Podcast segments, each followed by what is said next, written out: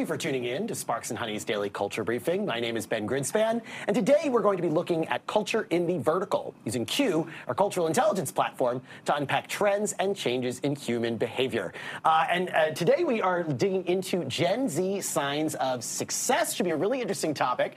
Um, you know, we, we wanted to, to look at something that was a little bit at that intersection of uh, where Gen Z wants to go and how they want to get there. And we realized the best way of doing that was to take a second and figure out, well, what, what do they want? What do they feel like? Uh, what does success look for them? What is the word? You're going to hear the word aspiration a lot today, I think. So, have an amazing crew uh, today together to help me go through this. My co-briefer Matt. We are also joined by our uh, by our internal cast of experts: Christian, Trevor, Camillo, and Carrera. Um, and we can uh, we can dive on in uh, for today's briefing. And I, I think we got to start as we always do with a, this sort of big question that we're trying to answer today. Right? This is how we like to start all of our projects, so we can consider that here too. So, really, what are those Gen Z markers of success, and how do these aspirations reflect the generation's values, beliefs, and really their cultural need states? So, this is our big question today. You know, I don't anticipate we're going to get the perfect answer, but I'm really looking forward to the insights that we pull forward here. So, as always, that means we turn on our cultural intelligence system, uh, building out a Boolean that looks uh, basically at, as I was just getting at, that kind of intersection of Gen Z Z terms and success. We pulled in tens of thousands of signals. You can see we got a lot of actually digi- uh, a lot of global content here, uh, which I love. Something popping in from Fiji. Always got to know what those Fijian Gen Zers are up to. But instead of going through, you know, 20,000 articles, I thought we'd let the robots do that for us and look here at our zeitgeist map. So for uh, we have some special guests in the audience today. This is our way of, of crunching all of that data to figure out what trends from our proprietary trend set uh, uh, are, are, appearing most frequently in this story. So these are actually an aggregate, but you can see polarization is our is our top trend. There's lots of interesting things going on here because in some ways we are looking at a really complex question, right? Like how do you define success? It's hard enough to talk about what success is. Figuring out what it means for another generation across markets, across uh, you know ideologies, like we're seeing here with polarization, uh, is is pretty complex. So I thought we would maybe identify. Usually we just look at these and go which do we feel like are the most important? But today I thought I might ask some of our my, my castmates here uh, to jump on in. One of the uh, elements of culture that's, uh, that's right down there, the 3.8%, is icon toppling. So, Carrera, what is icon toppling and why might we be talking about it today? Yeah, I think in this context, when we think of icons of success, we might think of the American dream or the four year degree or a debt free lifestyle, yep. you know, the home with the picket fence and the 2.5 kids. Um, I think Gen Z is, is rethinking these icons. They're toppling them. Maybe they're not going to college. Maybe they're getting nano degrees or they're taking apprenticeships, trade school. Um, and maybe they're redefining what the American dream looks like for them. Maybe it's just being debt free is, is the new American dream. um, but that's that's what I think of when I think of icon toppling. Amazing. Okay, so let's talk about a related one there. It's a Sparks and Honey briefing. We're going to get to cannabis early today. You can see there's uh, taboo toppling up there. Uh, Trevor, tell us what taboo toppling is and why it might be appearing in this search. Yeah, so for taboo toppling, we're going to be considering a lot of whether it's success, whether it's a product, whether it's just generally something that has a social stigma around it historically that Gen Z is going to be coming in, and if they're influencing it in a way of being just generally more accepting around it, whether that's being a global citizen uh, instead of a citizen of your country, and mm-hmm. also how you're viewing those global power dynamics outside of that. So whether it's getting into sex work or maybe dealing newly legalized substances, or if it's viewing China as a larger power than the U.S., there are a lot of things that have been established for a long time that Gen Z is going to be confronting in the decades to come. Yeah, and it's funny because we were talking about this a little bit earlier, and Camilo helpfully reminded us that every generation thinks they're doing uh, taboo toppling for the first time. But I think today we'll figure out what that really means to Gen Z. Okay, one more here. I said we'd talk about aspiration. We were talking about some, we were listening to some rappers earlier. Christian, tell us about maximalism and how that relates to today's story as we think about success. Yeah, so maximalism is what you're going to see that 2.3 little unicorn right there in the corner.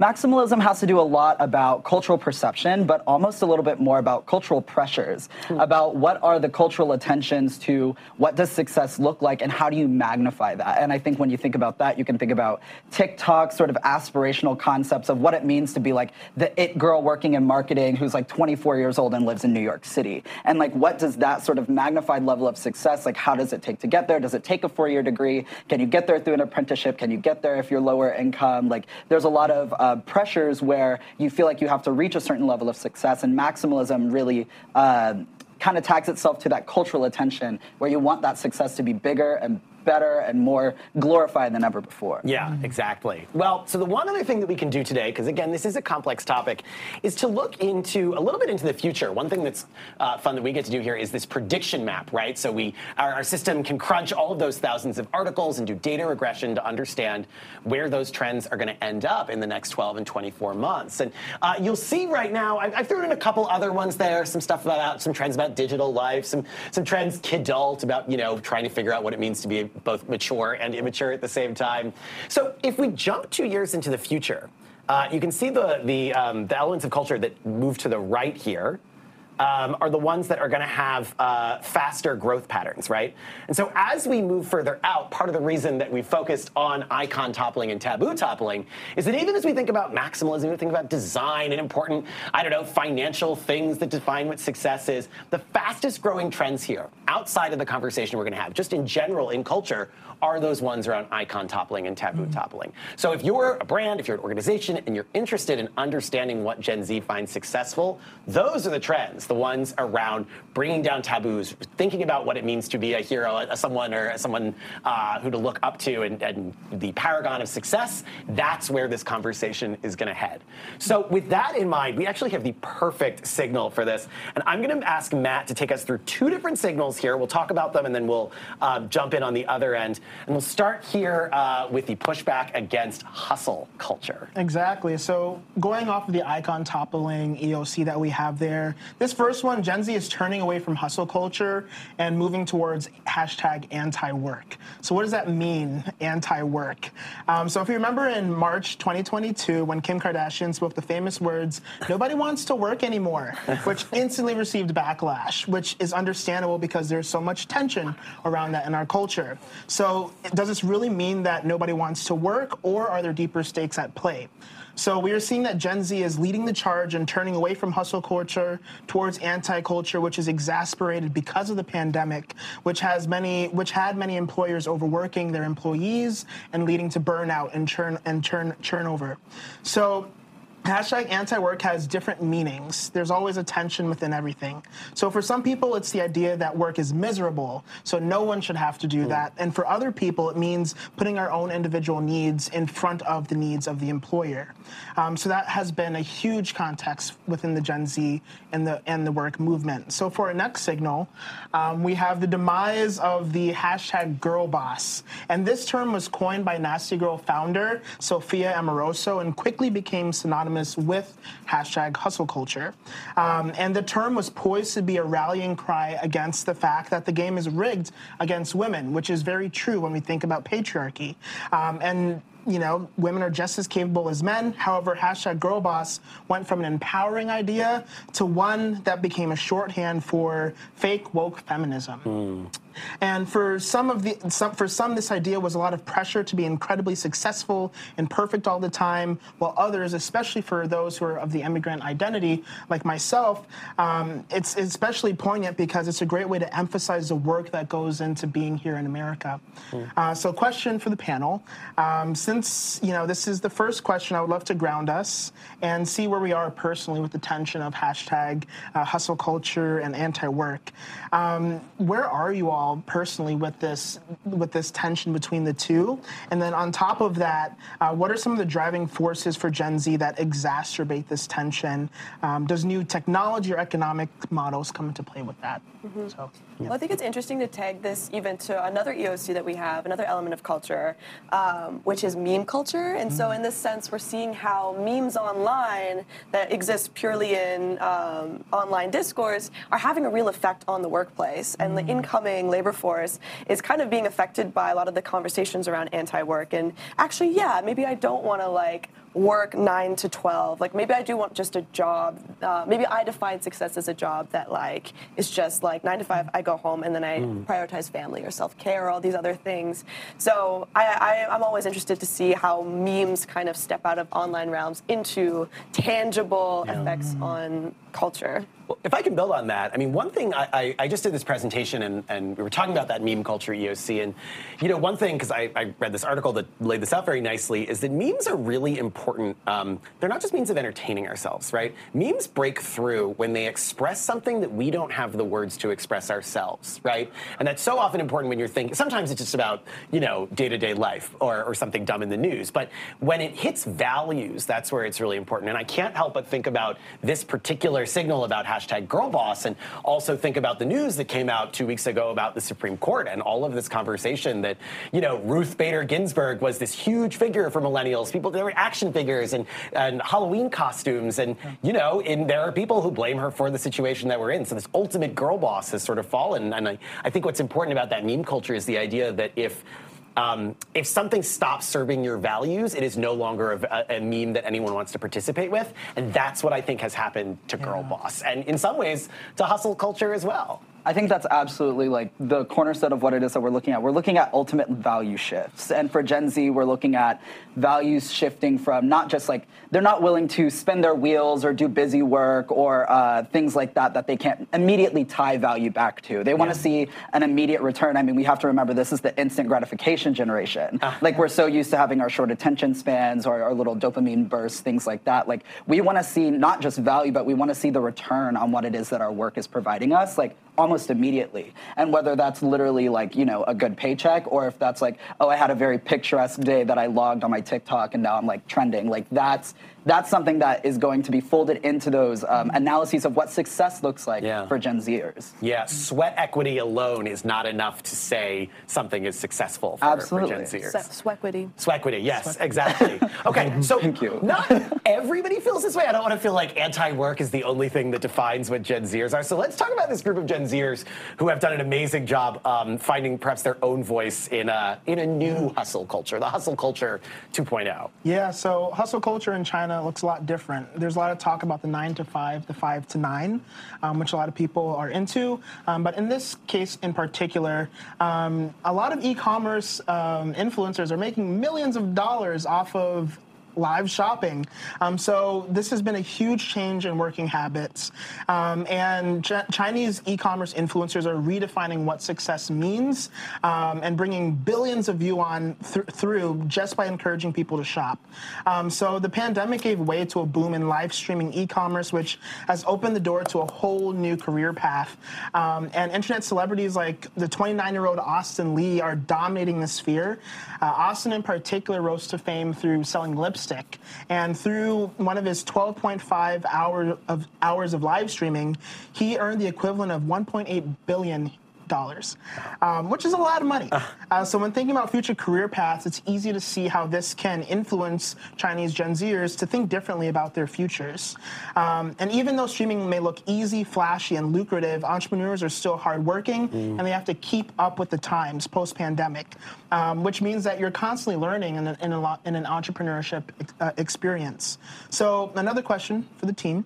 Uh, this signal reminds me again of icon toppling, you know, taking down those old ways of working. Mm. So in the US, a lot of young people are asked about their dream career and say that, you know, I want to be a YouTuber or influencer or live streamer. But how do you think these dream paths and innovations will shake up the education industry and also the job market as we know it today? I think if I can, yeah, if I can jump in, uh, I think that this signal sort of reminds us that anti-work is not necessarily anti-work ethic; mm-hmm. it's more anti-work structure. And the and this is just my read from the outside in. I mean, you guys are in the in the in the generation, uh, so you tell me. But you know, from from my perspective, what you could see in the zeitgeist map at the beginning, every single of those trends, and, and that's, you know, I think we were looking at the top 16 out of 100 mm-hmm. and 10 trends. Mm-hmm. Um, uh, every single one of them had an element of resistance to uh, structure, right? So you, we saw like new masculinity, for example, blur ID.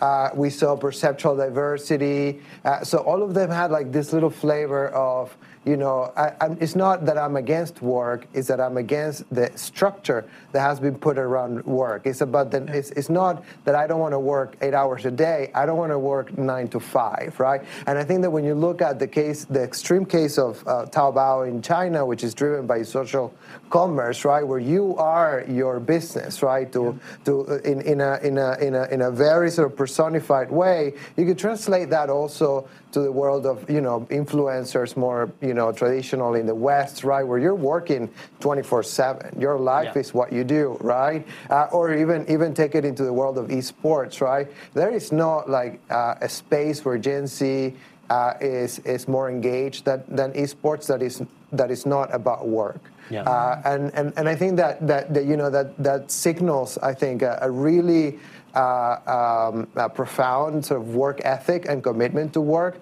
at the same time that there is a rejection to the work structures around it. Well, and I think I, I totally agree with you saying. Also, you're totally right. If you are a brand, you are working 24 hours a day. That's your. that's.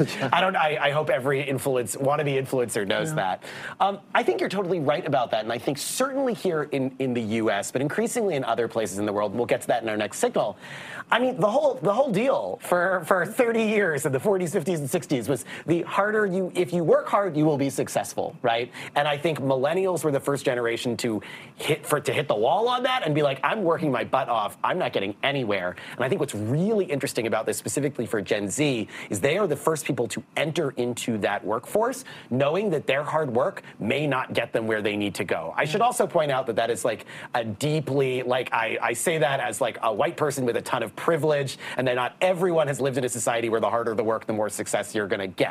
But you were expected to get somewhere, right? Yeah. And and now I think to everyone's different degree, you do get this sense that I got to work smarter. I, I, you know, it's not the work itself is not going to get me the success. Mm-hmm. And I think that that's where the rejection of hustle culture comes from, though, because if we're looking at the surrounding environment that leads to what is creating the situation that people feel they need to engage with that, Gen Z, as a Gen Z, rejects that because we go, well, systemically, the reason that I'm doing this is as a means of survival a lot of the time. Like sometimes it can be a significant hobby or passion, but there are some people that require those extra hustles on the side to actually just get through their day to day. So while there is a rejection of structure. It isn't structure entirely. There's still a structure to doing this sort of entrepreneurial venture. There's structure to these, uh, whatever strategies we may be creating. It's the structure that is currently in place that no longer has those social supports that previous generations had. Totally. Mm. Hannah, do you want to add something real yeah, quick? I have, a, I have an interesting this because this whole like supply and demand issue on influence is pretty interesting when you think about it because if you have this new generation coming up and everyone wants to have their own influence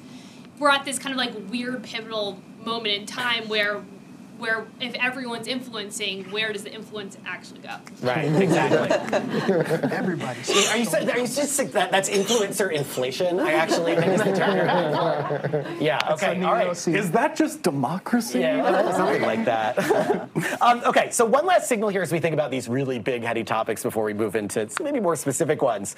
Um, well, I did just want to point out this article again. You know, we saw all that global content in our in our search. So I think one thing we want to do here is make it clear that like Gen Zers don't just exist in the U.S., right? And they just don't exist in, in the real in the in the wealthy world. And I will I will point out this really interesting study that came out from uh, European Gen Zers, right? Uh, and what this article found was that basically we've seen a really big shift in how they view the world. For Gen, you know, for for European Gen Xers, they were they were marked by the Cold War, right? You were either in the rich democratic side or the communist side, and that's how you decided which section was the successful model, which one you wanted to participate in. That said, uh, European Gen Zers are now living living in a multipolar world. And the survey confirms that. They see America as culturally important, but not as a big political or economic hegemon. They are much more favorable to China than uh, people, than older people uh, in Europe. And, you know, they just see the world as being a lot flatter. And I think one, you, they, you know, I think we can forgive them for that in part because the internet and technology has made it so flat. How many people, how many, how many 12 year old Germans have been uh, chatting across the world with other, you know, teenagers in, uh, in Australia and Canada? Uh, in a way that generations before them haven't. So before we move on to our, uh, you know, a couple other topics here, I, I did want to ask that question about flatness mm. and if the world is so flat. Does that mean that Gen Zers around the globe, from you know, from from Liechtenstein to Lisbon, um, are they going to see what's successful?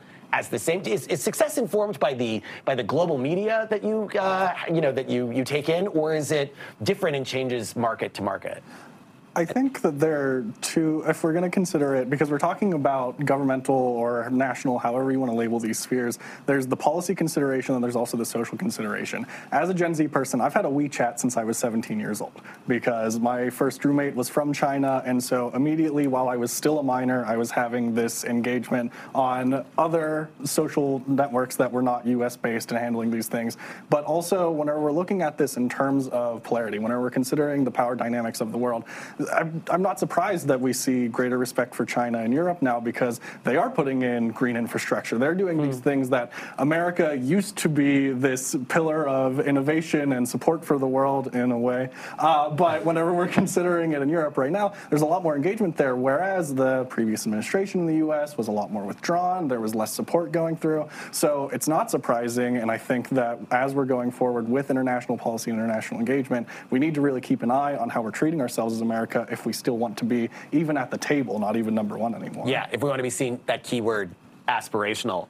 Okay, so you know we do want to talk about education here because obviously wanting to be successful does not necessarily make you successful. There's training uh, and education that's that's involved. So uh, let's move on to this education block here. And um, uh, one thing we like to talk about here at Sparks and Honey is sometimes you'll get the data back and you'll be like, maybe the lack of data is actually what the insight is here. And this is a little. This is one of those signals that does a pretty good job with that. I'm going to pop it open here. So this is a survey um, that. I'm not going to want that. This is a survey that. Um, uh, that lets us see basically what uh, what skills Gen Zers uh, want in particular that they didn't have access to. Um, let me get this open. And what we find here, as I get this, as we get to this data, is this idea that the skills that they wish they were taught in school are not, they're not the hard uh, sort of learning that you might expect. It's a lot of the soft learning, and interestingly, it's really associated with emotional and even physical safety. So let's look at this really quick here. So what real, what real life skills do Gen Z want to learn in school but aren't currently learning? Well, you'll find the top one is skills around mental health. Self-defense is on there, which to me is very grim, but it needs to be there. Um, other things like communication skills, emotional intelligence, basics of law. Um, this idea that basically there are a number of human skills that people really want to learn that you're just not going to learn in algebra class. And they give, there is millennial data down there. I, I genuinely think it looks different because these are different life stages, and I actually kind of disagree with some of the, the way they, they pull this information in. But I guess my question is how do we unpack this finding here that these emotional skills are things that Gen Z really wants to learn in school and they aren't. What does that suggest about the generation that they feel like this is a successful skill people should have, but also don't necessarily have access to it? And Matt, I might pick on you first. yeah, I think one thing for me that stood out was when it comes to mental health, when it comes to the workplace, we're all battling our mental health and the things that come with anxiety or the things that come with depression that we deal with because of our workspaces. So, because of flattening and because people are able to see exactly how you know, millennials or, you know, older Gen Zers are functioning in the workplace, they know that mental health will be critical mm-hmm. to their success in the future. So I can see why that's at the top there. I think, honestly, it, it can almost go a little bit more um, further down the, the Maslow's hierarchy than that. I really do feel like it's because how, how do you how do you become successful if you're not healthy? Mm. And I think that's like the underlying thing that a lot of Gen Z is like grappling with is like, I don't feel good. I don't feel mentally and emotionally stable. And I can't even envision what success yeah. looks like for me if I'm this emotionally distraught. Mm-hmm. And I think it's it, this to me it is as much of a hey, this is something that I would like to learn, but this is something that I need. Yeah. This is something that is go- going to need at the going to need to be at the bottom of like every single thing that I learn throughout my life because it's becoming uh, a serious detriment not just to my well-being day to day, but like my actual health and like my longevity as like how long I, I, I can be happy as a person. Do you have a guest comment? I, I do.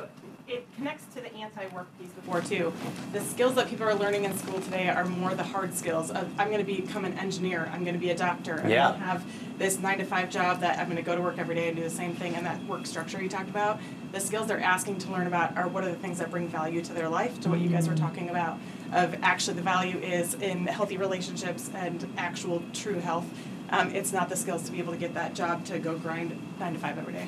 Yeah, I, I think that's very well said. Um, And I would I would also add like just even as we were talking about, or I guess I was talking about the that sort of like it girl uh, archetype of like what people like envision success as. They don't lose that that you you'd be remiss to not look at those TikToks and see that they're also going out with their friends and they're also like engaging with their family. They're like making t- and like that is what success looks like as Yeah. much as it is like money, power, and glory. It's like what is that without community? What is that without emotional and mental health? And like that's almost almost as big or even bigger a pillar of success Yeah. as you know however much money you can make down the line. it's it's a level of balance. Trevor, do you want to finish us real quick? I do. That it's the collectivism point that you're getting into there, because all of the previous points that you had on that self-preservation, the self-health, all of those things, Gen Z also wants to see applied to the people around them, and that's where we see the rise of like curriculums of compassion. Personally, Dr. Thupten Jinpa, any Jinpa heads out there? Um, it's, it's a way. It's a wave that we're seeing of looking at these ideals not just as a soft skill that is slowly developed, but that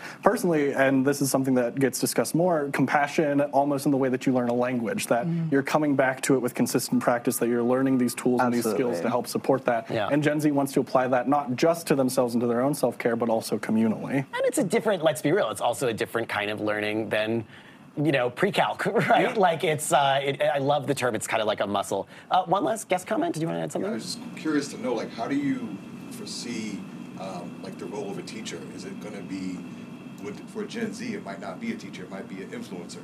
Yeah. Where, um, who's informing that that person's an expert? Um, You know, I tell you, fr- from, from my perspective, Yeah. uh, um, uh, you know, it's, it connects to the role of the leader in an organization, right? Which is, I think, is trending more towards the side of servant leadership, right? Of being a facilitator, of being less of a, of a figure of authority and, and more of enabling, like making connections, right? And uh, you know, I think that that perhaps connects better with the hands-on type of learning style uh, that we're seeing. You know, and you could see even in the in the list. I mean, the, there were like you know a great deal of of, of the areas that Gen Z want, wants to learn are about self-care and.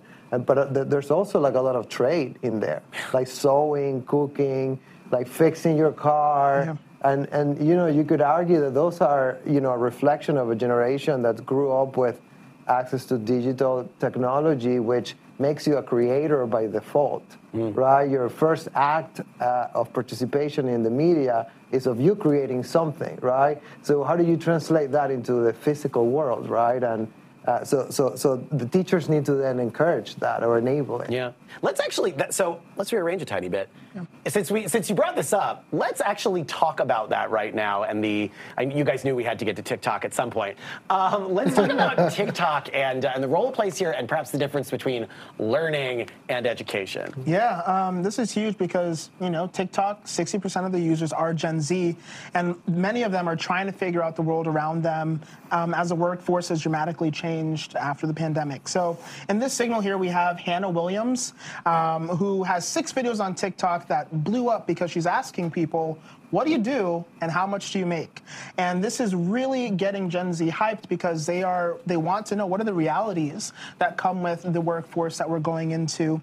Um, and also talking about salary is seen as a huge taboo. So breaking this, you know, taboo toppling here, right, is a huge measure of how we're able to get people to understand where they're going. And social media has provided grounds for Gen Z to learn points of views um, and industry um, at the flick of a finger, whereas traditional education requires very rigid boundaries um, that dictate what, when, and how fast you can learn. With time taking, many Gen Zers are trying to find social media. Well, they find Gen uh, social media as their best ally in taking on an ever-changing world. Um, so you know, question for the panel based off what we were talking about, who, how do we know who's an expert? What are the pros and cons to learning via social media? And uh, what might that, what effect might that have on brands as they enter into this space too? One thing I've noticed is like um, learning as entertainment and this whole shift. I think like Vox started doing those. They put them on YouTube. It's like a 20-minute explainer on stuff, Yes. or, Mhm. and that's that's like channeled all the way through TikTok. There's people who will explain to you the history of certain words, the history of certain colors or uh, clothing items. People are fascinated with the histories, and, they've beco- and it's become so ingrained in entertainment that it's interesting to see it on TikTok. And that's a pro. People are interested in, in learning eh, and how learning then merges with like high production value or even just Yeah. like authenticity if it's just someone that you trust um, in a peer-to-peer relationship online. So, well, I, I, I- love that. There is a quick thing I want to jump in on here because I, and, and maybe this is just to stir the pot a little bit.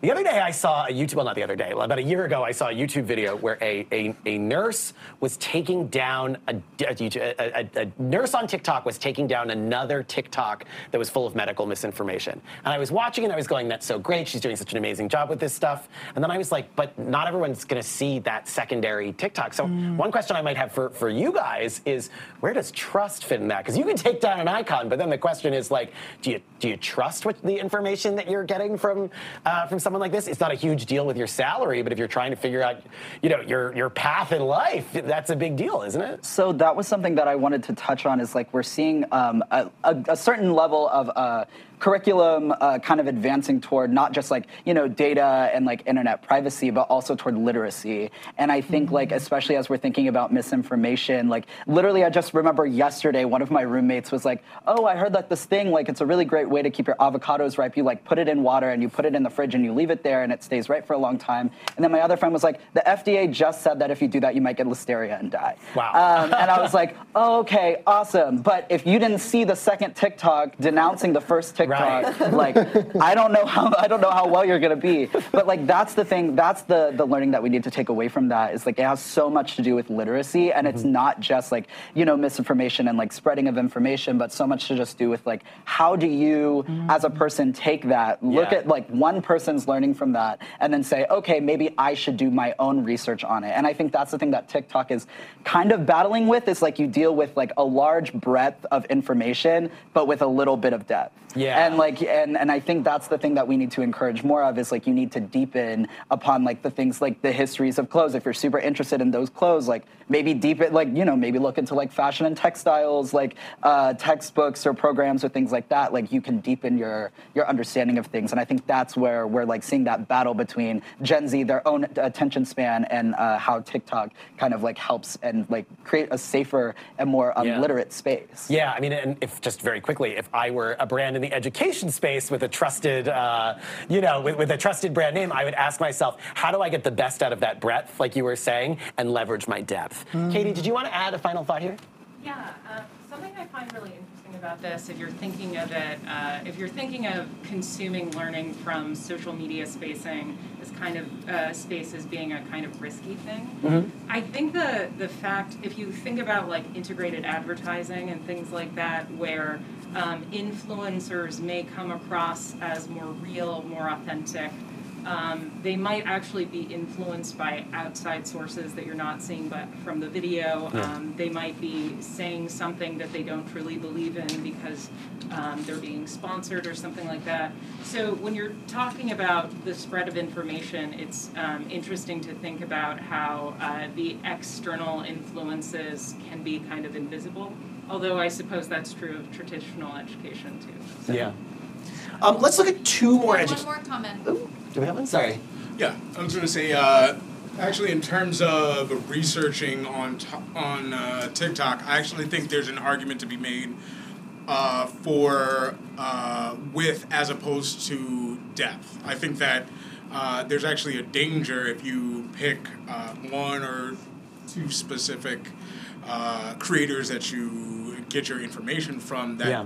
don't uh, have access to alternative points of view. I think there's something to be said for crowdsourcing uh, your knowledge. If you Yeah. ask enough people, uh, you know, how to keep an avocado longer, you know, eventually somebody's got to know. But that's the thing about the out. You're totally right about that.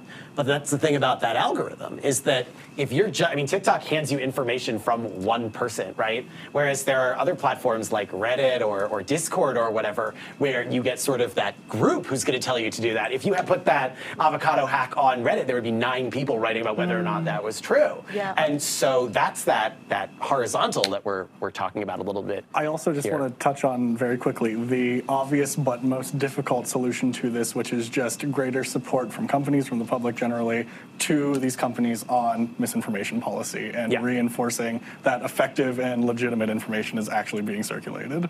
So let's move to one other, uh, one sort of final signal here. Um, I actually pulled this from one of our Mexican sources. Um, and uh, Camilla, would you mind doing a little translating for, for us, just so they can see how far how fresh this signal is?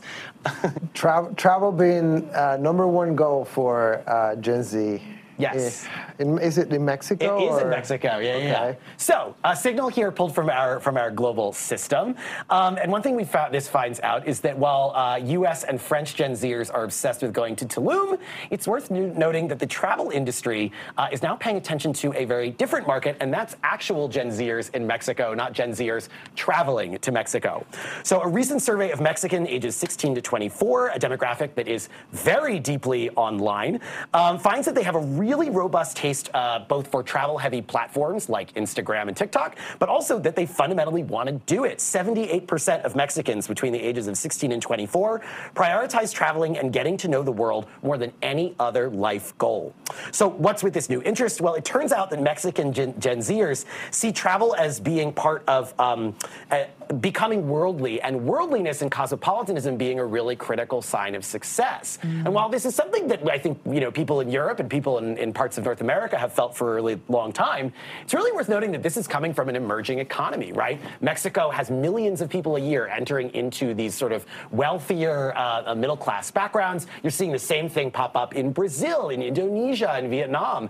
And one thing that has been emerging in this space is this sense that if I don't see the world, I'm not going to be worldly. And worldly is mm-hmm. truly that level of success in that flatter, more digitally connected thing we're talking about. You may be, Mex- you know, Mexicans may follow all the same non-Mexican travel influencers that we do, and for the very first time, have the resources to go and do that.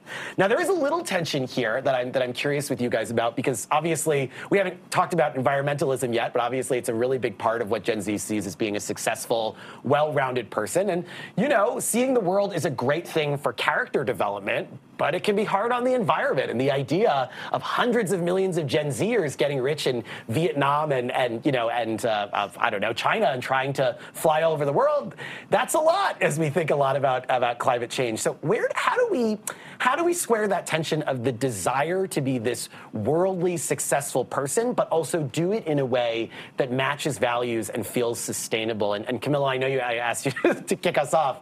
I'll, I'll start with you here for your response on this. Well, I mean, I, I, that's a really, really difficult question in the sense that you know, I mean, the the solving for um, uh, for the green issues that come with travel, it's just not something that's going to happen. Yeah. Uh, you know, at, at least in the in the very near future, right? But you know, we did some work in Mexico looking into, into specific some, some of these trends around travel uh, as it relates to the domestic space, Right. right? And uh, it so happens that uh, you know Mexico, being a travel destination, uh, was pretty much like devastated by the pandemic. Uh, and the, you know, the, the essentially, you know, was a significant drop in international tourism, um, and a lot of uh, Gen Zers took on themselves to sort of re- help revive uh, the tourism industry Yeah. in Mexico through domestic travel and you know Instagram and whatnot uh, in terms of like making that uh, visible as a movement, right? So I think that that you know going back to the question of success, right, and, and and and this uh, idea that we've been hovering around around inf- influence inflation, Yeah. uh, Influence inflation, uh, yeah. You know, I mean, that's that's definitely a case where you see, you know, young people uh, uh, using their influence and, and their channels to Yeah. support a cause uh, that's aligned with their values, right? And I think that's uh, something uh, worth uh, considering. And that, just to piggyback off of that, that influencer inflation, which is going to change what success means, means that for if you're a Brazilian travel fiend and you're and you're 18 and you're going to try to go be famous, you may be only able to do that. Only able. You may be doing that in the um, in the Brazilian market, but you may not hit those major major numbers that every other global person did because that space was taken up five yeah, years ago. Yeah, yeah, and, and maybe maybe this is triggering a thought, which is maybe that you know influence is an influencer is sort of a, maybe a word that we should like abandon altogether, right? Yeah. Maybe it's a millennial thing. Ah, and and uh, Speaking for and- all the millennials of the Right, world. yeah. right. I, I mean, and, and, and just for Gen Z, it's just a, a different thing, right? It's more about expression, or it's, and it's more it's, it's integrally co- connected with success. Uh, you know, we were just having a conversation before about you know medical school and and, and, and students like learning wanted to learn how to be more effective Oh, yeah. through social channels because you know you want to be part of it right you want to have a say Mm-hmm. and share what you learned with with the world out there and you know better you know people who went to medical school than people Yeah. who didn't right It's like it's um, it's front-facing camera uh, behavior instead of like bedside manner. Exactly. You know? um, cool. Well, let's move. Let's move to two final signals here, just to talk a little bit about the world of work. We'd be remiss if we didn't get there because that's where a lot of people's success lands. And I'm going to allow myself, as the millennial on the panel, to be thoroughly roasted alive here uh, by talking about this really interesting signal that comes out of uh, Vogue UK about um, perhaps some tensions in the workplace uh, around that. Yeah, I mean, when it comes to these tensions, it's about you know the fact that Gen Z aspires uh, to workplace equity, and the question if millennials, millennials are afraid of that. Um, but workplace equity is a hard pill to swallow because equity in and of itself is about being fair and impartial. And these systems that we've worked in, especially here in America, have been founded on some pretty unequitable uh, foundations. So Gen Z wants to work in a socially impactful and creative company, um, but they want their time to be valued. And the biggest statement of their generation is that they're asking for what they want now, whereas millennials, uh, they took many years to feel comfortable to ask for what they want. And now they're seeing this new generation come in and say, this is what I want and I want it now. Um, but the thing is, is that millennials aren't afraid of that, that we see in this, in this article here, because they've already paid their time and they're doing what they need to do. So this next generation is stepping into the dreams of the generation before them. Each generation is defined by their, prede- the preceding decades and their dreams and their hopes. And now Gen Zers, I'm like a, you know, a younger millennial, older Gen Zer, I get to live into those values. So uh, this is, you know, going to divide the panel a little bit. For for those of you who identify as a millennial, uh, do you have any insights that you want Gen Z to build on based off of what y'all have been working for? And for the Gen Z employees, what are some pressing issues that you want to see be addressed? Well, we prefer the term Americans of millennial experience. Uh, no, I'm kidding. Um, look, I, I actually think I think the difference is I think we're kind of cutting, uh, we're splitting hairs oftentimes with this, right? Like the difference between how a 28 year old sees the workplace and how a 26 year old sees the workplace is much smaller than we might otherwise than uh, we might otherwise discuss here. I do think when it comes to equity, um, I think one thing that's really interesting is I think I think millennials view a workplace like they want to work somewhere that's really equitable and diverse, and that is something that like they say that they they want. We know there's good data to back that up. I think it's true.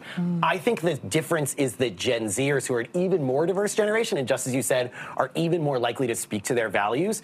Will not work somewhere that is not diverse. And that's the difference between finding success in something and asking yourself what success actually really looks like. Maybe a Gen Zer wants to weigh in. I have two things. Yeah. One, we need to recognize the importance of incremental progress. So, Mm-hmm. as a Gen Z to a millennial, thank you. because it is because of the things of past generations that we have the advancements that we have so that we can take those innovations further. I completely agree with what you said about Gen Zs. Um, as someone who is newer to Sparks and Honey, whenever I went into meetings with VPs or directors or anyone, I went in and I said, These are things that I will work on. Here are my values. If I am not able to work on these, I will not work here. Like, directly to the point with leadership. Here are the things that I am here to do, and if that isn't going to work, I will find my place somewhere else. So I Yeah. think, from my own personal experience, it is a very valid analysis to give. Yeah, and I think we've talked about this on previous briefings. Like, um, there was a that New York Times article the, a couple months ago that was like the 33-year-old managers are terrified of the 23-year-olds that work for them, um, which my manager promptly sent to me and was like, "This is about you." Uh, and I and I and I had to look at him and I was like, "You're absolutely right." Yeah, because I think that's the thing about Gen Z is like we do have a lot of demands when it comes to um, not just like our workplace, but like how does this foster growth and Yeah. uh, that in, foster into that vision of success that I have for myself. So like we just have a little bit, I guess, not necessarily more demands, but we are uh, a lot more critical, I believe. Transparent in them. Yeah, absolutely. Um, Davion, I hate to pick on you, but we do have a millennial DEI expert right here, uh, Davion Harris, who is our uh, DEI policy lead. And I'd just be curious, Davion, in, just in the conversations you've had with clients here or, or, or elsewhere, have you seen this pop up? Do you feel like there's like there is some a little bit of a disconnect in the generations between what a successful, equitable workplace looks like and what can organizations or brands or whatever institutions do to manage maybe a little bit of that tension? I mean, I think you're you're all hitting on it, and where leaders have have struggled is the sort of theoretical aspects of D and I and equity, and you know whether that's the principles that they assert or what they talk about on social media, and then the realities that employees experience that you all are talking about. Or what consumers see and experience of the brand, and where there's a disconnect, then there's a problem, right? So there's the reconciliation. It's not that people, to your point, have differences in terms of what they want, whether it's a millennial that wants to work at a place that values equity, but are they going to double down and make a different decision Yeah. and leave about it? Perhaps not, versus someone who is willing to put it all on the line to go somewhere else. And so I think that's where we're, we're sort of twixt in between in terms of brands and organizations needing to meet um, the sort of expectations or at least the values that they're asserting, making sure that their actions are are Yeah. aligned. And of course, Camilla, I'm going to ask you to end on here. Is that does that require a level of we've been talking about education and learning? Does that require some skill training from from companies to ask themselves how they set up these spaces? You know, since you didn't mention Gen X, I And didn't Gen know X, if I yes. was allowed to say anything. I've been We always leave you behind. practicing listening. Um, I think I think you know the honest answer is we don't know yet because uh, you know also remember that we are in a talent market, right? Um, that things might change, right? There might, might or might not be a recession coming up. You see employers uh, reacting on the other side of the tension, right? Like Netflix Yeah. uh, uh, saying, hey, you better like our content or you know where the door is. And, uh, you know, there is a, I think, a healthy tension in there, right? Which is, you know, you have a generation with strong values, which I applaud, uh, coming into the workplace. And you have uh, uh, managers and leaders who should be open and receptive to great talent changing the organization. That's the whole point, right?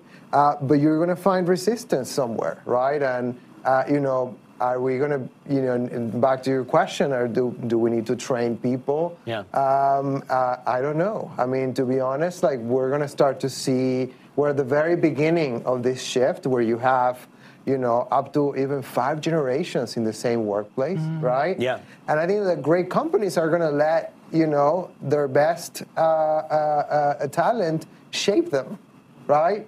And um, and I don't know that, that you can train for yeah, that. you can brace yourself, but you may not be able to train. Davion, last thought. One other thing, yeah, because as we were talking about it, I think it also goes back to the study you saw, um, or you pulled up about mental health and some of the other aspects that aren't sort of traditional um, areas or skills that you would apply in the workplace. And I think as we're seeing Gen Xers, where there was that clear separation of work and home or personal lives, and then millennials were sort of blurring the lines, and now where Gen Zs and really all of us, where it's, whether it's remote work or sort of bringing that activism Yeah. to the workplace and our values to the workplace, I think that's also where you're seeing mm. it. Ne- there needing to be that sort of blending of values and and roles in in terms of how you show up at work and how you just behave as a person. Yeah, love that. Um, I think we should move to wrap ups. Uh, this has been an absolutely scintillating conversation, but I didn't want to leave without figuring out kind of what those are. So I'm going to start with Carrera. Um, Carrera, you told us about icon toppling. Uh, in the beginning, um, what is your takeaway about that trend specifically today? What would someone watching today who's interested in this sense of icon toppling and what it means for Gen Z and success, what's, what's your critical insight for them from this conversation? Well, I might steal Camilla's insight about how it's not so much tearing down the structures, but, or at least resurrecting new structures around them. So all, all these structures to success that Gen Z is presented with are being reconfigured, rethought, reorganized to kind of fit a new and incoming idea for success. And, and it seems almost like a, a fracturing of what we do examine as success. There's no one way anymore. Um, and so I'd say pay attention to all those different um, those different structures that are emerging. Yeah, cool. Uh, Trevor, let's talk about taboo toppling because that is related, but obviously taboo toppling and uh, icon toppling are a little bit different.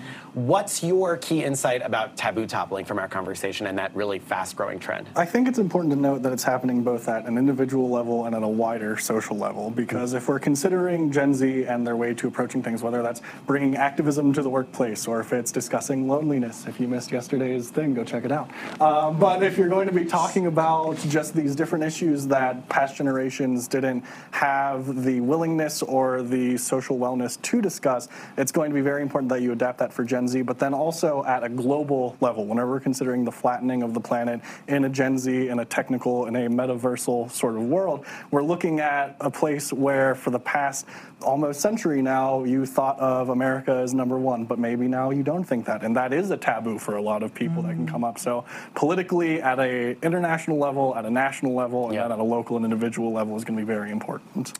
So, Christian, thank you very much. Christian, um, you know, I think we've seen a lot of signals today. We certainly just talked about the future of the workplace. I, we've definitely seen signals about finance and, and, you know, Gen Zers becoming sort of independent in themselves. What's the takeaway there about this generation as they as they enter work, as they become financially independent? What's what's the big takeaway for that uh, about that structure and even what it has to do with education potentially? It's that you just have to listen to them. They're telling you what they want. They're demanding the things that they want, and whether that's like on social media, whether that's on Reddit, on TikTok, or whatever, like they are telling you and they're demanding that you listen. And the thing that I think is the powerful thing that might put everyone in the same sort of uh, humbled perspective is that they're willing to go other places. It's like they're willing to, they, they, they may not want to go to your university because of a controversy that they had. They may not want to go to your program because it doesn't have this accredited uh, person that or alumni that had gone there. And those are things that you have to pay attention to because they're talking to each other. And I think that's the big thing is like Gen Z is continually sharing and um, comparing information. And, Yeah. and that's what you're up against. You know, Matt, let me put you on the spot here too, because I, I, I think that's really important. I guess I'm uh, curious from you as well, because I, I want to just talk a little bit. I'd like, I'd love a takeaway about the learning aspect here, Yeah. right? Because I think you're right about education and universities, but those are institutions. What's the takeaway about learning and self improvement and that sort of that very personal sense Yeah. of growth? I think at the end of the day, humility is the value that we need to walk away with as we move into the future. Intergenerational learning is crucial to our success in business and to our success on this planet. If we don't learn from each other, we're not going to grow.